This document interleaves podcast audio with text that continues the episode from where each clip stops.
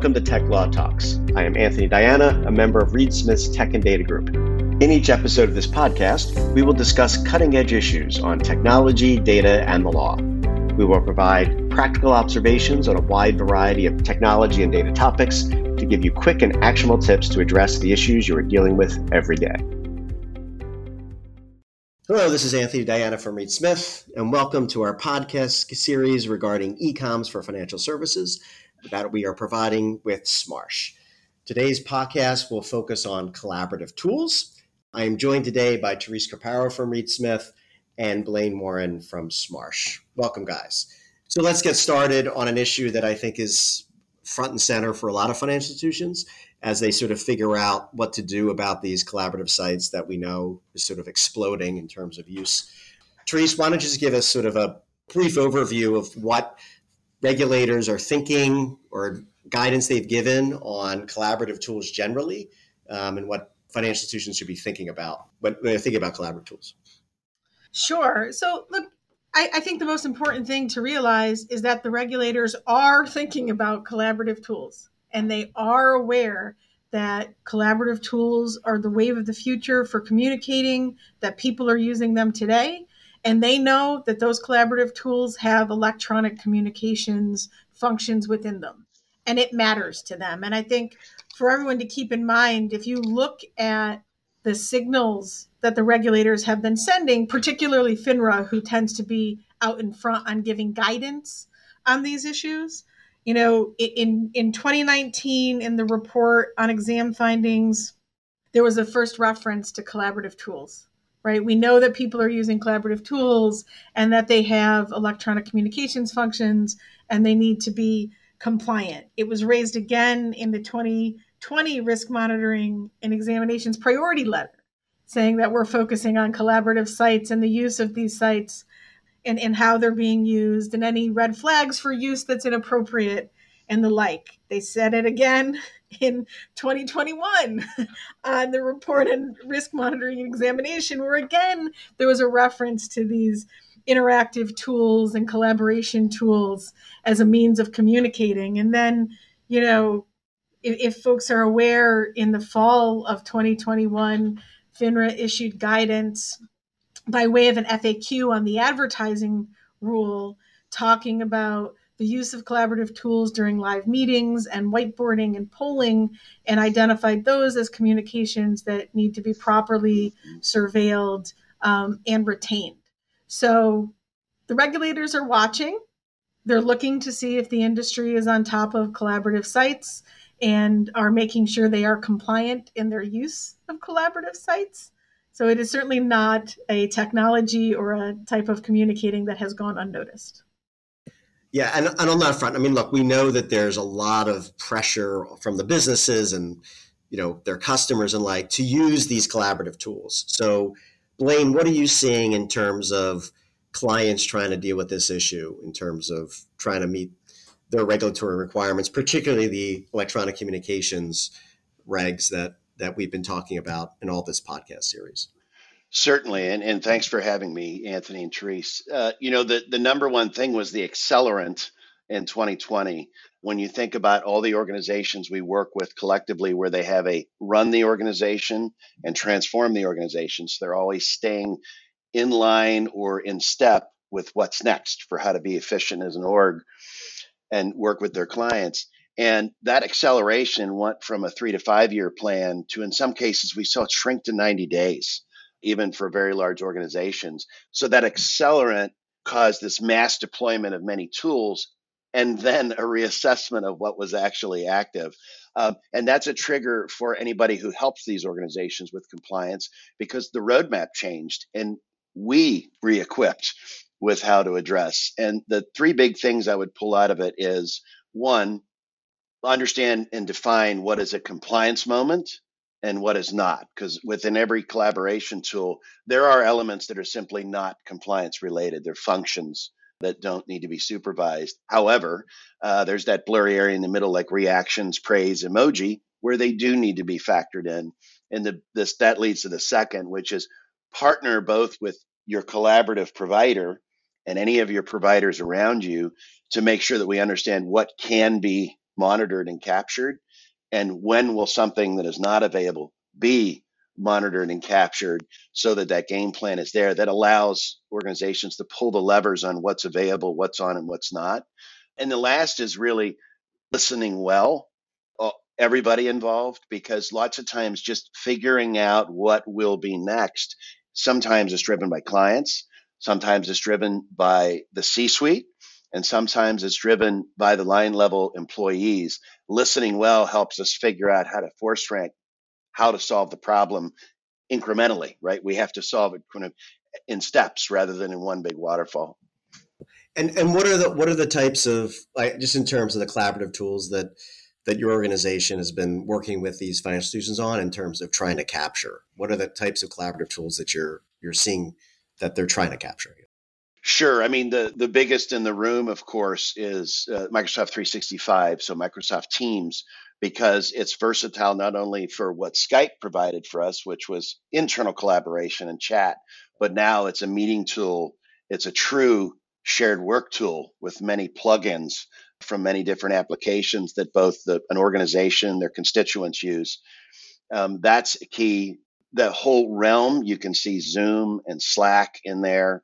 Uh, you see some home baked collaboration tools that become a part of the industry. Think of a symphony that takes from different corners of, of the tooling that is used in financial services, uh, where you have to work very closely with the provider as much as you do with your customers to make sure that the roadmaps align what should be next.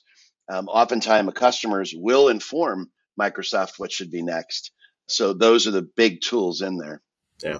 Yeah. And the one thing I would add to that is whiteboards.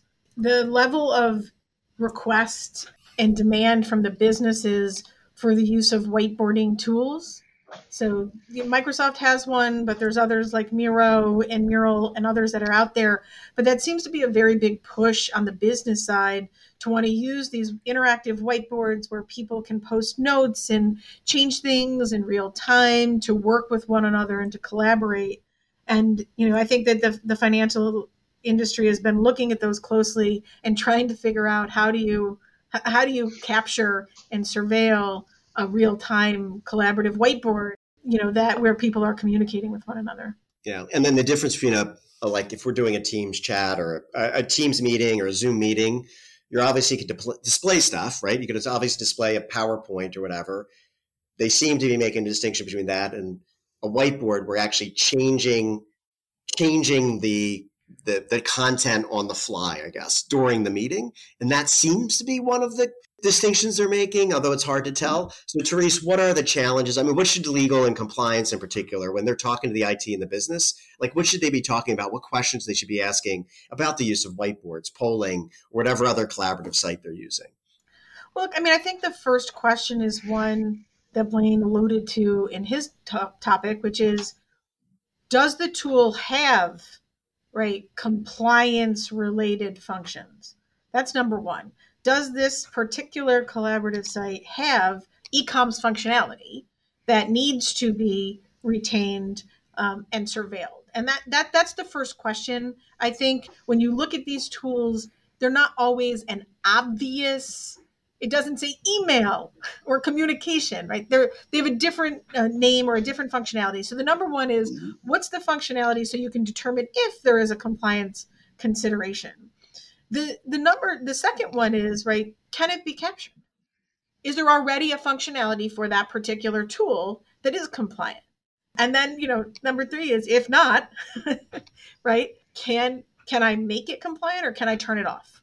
And if you turn it off what's the business impact right the business always thinks they're an impact but sometimes there's a genuine impact on how the tool operates and the value of the tool and you know sometimes there just really isn't, or there's a way around it, or another way for the business to be able to do what they need to do. But I think the key issue really is understand the tool and the business use so that you can make that determination of what is the compliance requirement if there is one. Yeah. And, and again, it gets into the like one of the things I'm thinking about, Therese, is like we've seen this on SharePoint, right? SharePoint Online has discussion boards and there are challenges associated with if, if do you use it if they're using it certainly collaborative probably would be considered an ecom because it's a discussion board. It's literally called a discussion board. But then there's challenges associated with capturing that or whiteboard changes and like. I know identity management is one of the key ones, which is we could capture it, but we don't know who is actually involved. So if you could give a little talk, and obviously, Blaine, I'd like to hear from you from just a practical standpoint what people are doing. But Therese, could you just explain sort of why that matters? Right, it's not enough to be captured. What are the elements that you need to capture? Sure. Um, I think there's a few things there. One, you're right. Identity management matters because once it's if it's being captured when it's going in, it needs to be associated with people so that you can one find it when you need to find it and to make sure you two make sure you apply appropriate retention to it and three can find it to surveil it for the people who you surveil. And i think and look we've seen this with bloomberg in the past too right? Are you getting just the person who wrote the words or just the person who made the post? Or are you getting everyone who could see and read that post or what's written there? So i mean i think that that is one is it going in? Two is are there residual features to it? Things like an emoji or a meme or a sticker or a post-it note are those being captured right? Are the residual artifacts related to it that add context to the communication? Is that being captured? And i think maybe the biggest challenge with these collaborative sites is when they are real time what does it mean to capture right? If you capture the whiteboard at the end of the 2 hour meeting you're only going to see what was there at the end of the two hour meeting. And if mm-hmm. somebody delete erased it, you're going to have something that's blank. You know, if you're changing it throughout the day, what are you capturing? Can you capture the changes that were made? Is there a log that can be captured and stored with the whiteboard or the tool? You know, when you're talking about polling, are you getting just the question? Are you getting the answers? And do you know who answered? The question and how they answered that question. So I think there's a lot of pieces around what am I what am I capturing? What am I capturing? And how do I use it once it goes into right my archive? How do I get it out and how do I find it? Yeah. And Blaine, how, what are you seeing in terms of practical how people are addressing this? Sure, and and I do. Therese hit on something really important that's worth amplifying, and it actually relates to what you've just asked me, which is, for example, in any kind of collaboration, there's someone creating content, someone created an event, brought people to the event, and now there's action, there's activity happening of some sort in there, whether it's chat or other things. And the control events that happen help us have a lot of context. If if we are gathered here and we're working on a document together and Anthony leaves and we continue, that's an important piece of context. If something happened after Anthony left, and so that's actually done in the metadata. I know this can get boring for some folks, but certainly not for compliance. The event driven and control driven events are really important. And that's also an example where collaboration providers are incrementing and learning how to iterate in their roadmap and be a bit more agile. And that is, you know, inc- iterating how they improve the accuracy and the level of detail on those control events. And we obsess over those uh, and so that's why we release so frequently as well is to make sure that as each of these capabilities gets emerges uh, there's a better bit of context we can provide for customers. Yeah. And so have you have you had any success i guess in sort of capturing and and storing whiteboards for example or polling or some of the ones we are discussion boards from sharepoint? Like what are, what are you seeing? Are you, are they trying? What are the what are you seeing so far Sure. On SharePoint's an interesting component in collaboration because unlike a lot of collaboration tools, SharePoint actually has a vast number of what we call content types, right? There's only so many things you can do in Teams, whereas SharePoint literally has nearly a hundred things. And so what we do as an example with SharePoint is figure out what of those are being heavily leveraged in our compliance driven events and we bring those in uh, the providers again have been really pretty good at, at being focused on where customers are going. So now that they've rolled them out and had time in hand over the past year and a half, you're starting to see the requests for, hey, we now need to understand how to capture breakout rooms. We now need to understand how to capture polling and Q&A. And one of the big topics in the industry right now is, you know, how do we handle meetings between other parties where the data lives in multiple tenants. And so, you know, that's a challenge that we're all looking at with the providers and customers uh, to figure out what to do. Specific to the latest emergence, which is whiteboards, we're starting to see and interact with some of the providers that uh, Therese mentioned, which is the ability to work with providers who may build compliance functionality. They have a rich tool that's plugged into 365 and it creates this great level of productivity because it's interactive. And now it's almost as if the industry can help them understand the tooling that they can build to make sure that we can provide compliance at scale.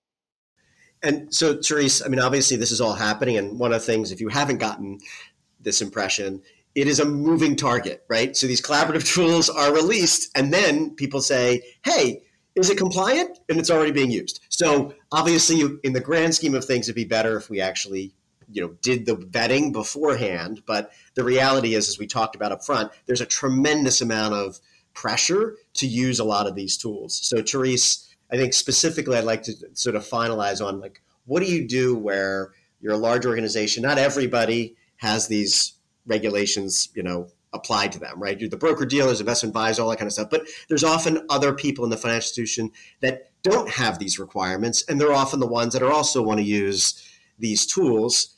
So what do you do there? Like what's what's the approach in terms of I'm gonna say best practices, but what are you seeing clients do in terms of navigating that aspect of it?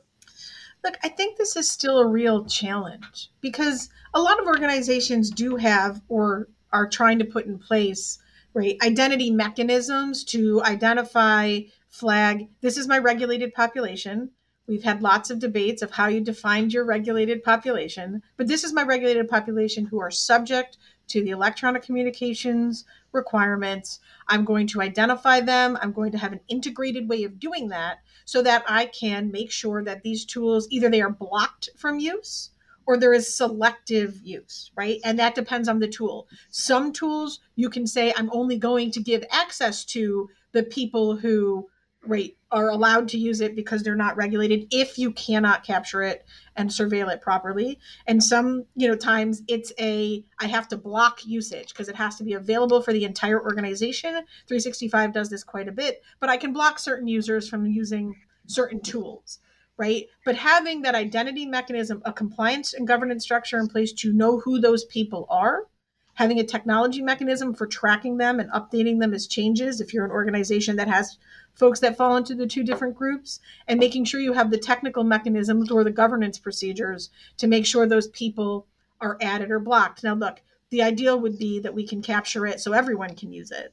Um, we know though that that takes time. So there's a you know, can I roll it out selectively. Uh, the other challenge that we've seen, and I don't know really that there's a good way around it, is a lot of organizations have regulated people who are working with those who are not regulated. Right. And then you have this combination where, well, one group can use it and the other group cannot. And I don't know, honestly, that there's a good way to overcome that at this point in time if you cannot make it fully compliant. Right. It may be a situation that in the short, short term, people are saying, well, if you're a combined group, you can't use it. You know, we're just going to let, you know, our group people who are not regulated use it and not our regulated folks until we have a fuller, more compliant solution and then we can roll it out to everyone. But the the cross working, you know, conundrum is one that I is still quite a challenge. Yeah. And as we emphasize in all these podcasts, governance, governance, governance, right? You've got to figure this out beforehand. Doing it retroactively and trying to fix the problem is is harder. And I think Blaine, one of the things you mentioned, Therese, you talked about, you know, these collaborative sites. You say, okay, we're going to turn it off for certain people, and then they may be working within the organization. It's the same is true for customers, right? They're working with customers or other people that are using these tools, and when they're on the Teams call or Zoom call and it's suddenly being used, like, can you control that? That's harder. Um, and again, I think this is another goes back to governance. Is you have to control who's using it, but also, you know, who they're using it with. And I think that's another really hard challenge that I think people are trying to get their heads around. So there's a lot, lot to digest here. I think it was worth having a, a podcast just on collaborative sites because I think it is a really interesting issue, and there's lots more to come. So obviously, thank you both for this. I think it was really informative. Certainly, people listening, we're going to have future podcasts on similar topics. So watch out for that. Hope you join us then. Thanks all. Tech Law Talks is a Reed Smith production. Our producer is Ali McCardell. For more information about Reed Smith's tech and data practice, please email techlawtalks at reedsmith.com. You can find our podcast on Spotify, Apple Podcasts, Google Podcasts, Stitcher, and reedsmith.com, and our social media accounts at Reedsmith LLP on LinkedIn, Facebook, and Twitter. This podcast is provided for educational purposes. It does not constitute legal advice and is not intended to establish an attorney client relationship, nor is it intended to suggest or establish standards of care applicable to particular lawyers in any given situation. Prior results do not guarantee a similar outcome. Any views, opinions, or comments made by any external guest speaker are not to be attributed to Reed Smith LLP or its individual lawyers. All rights reserved.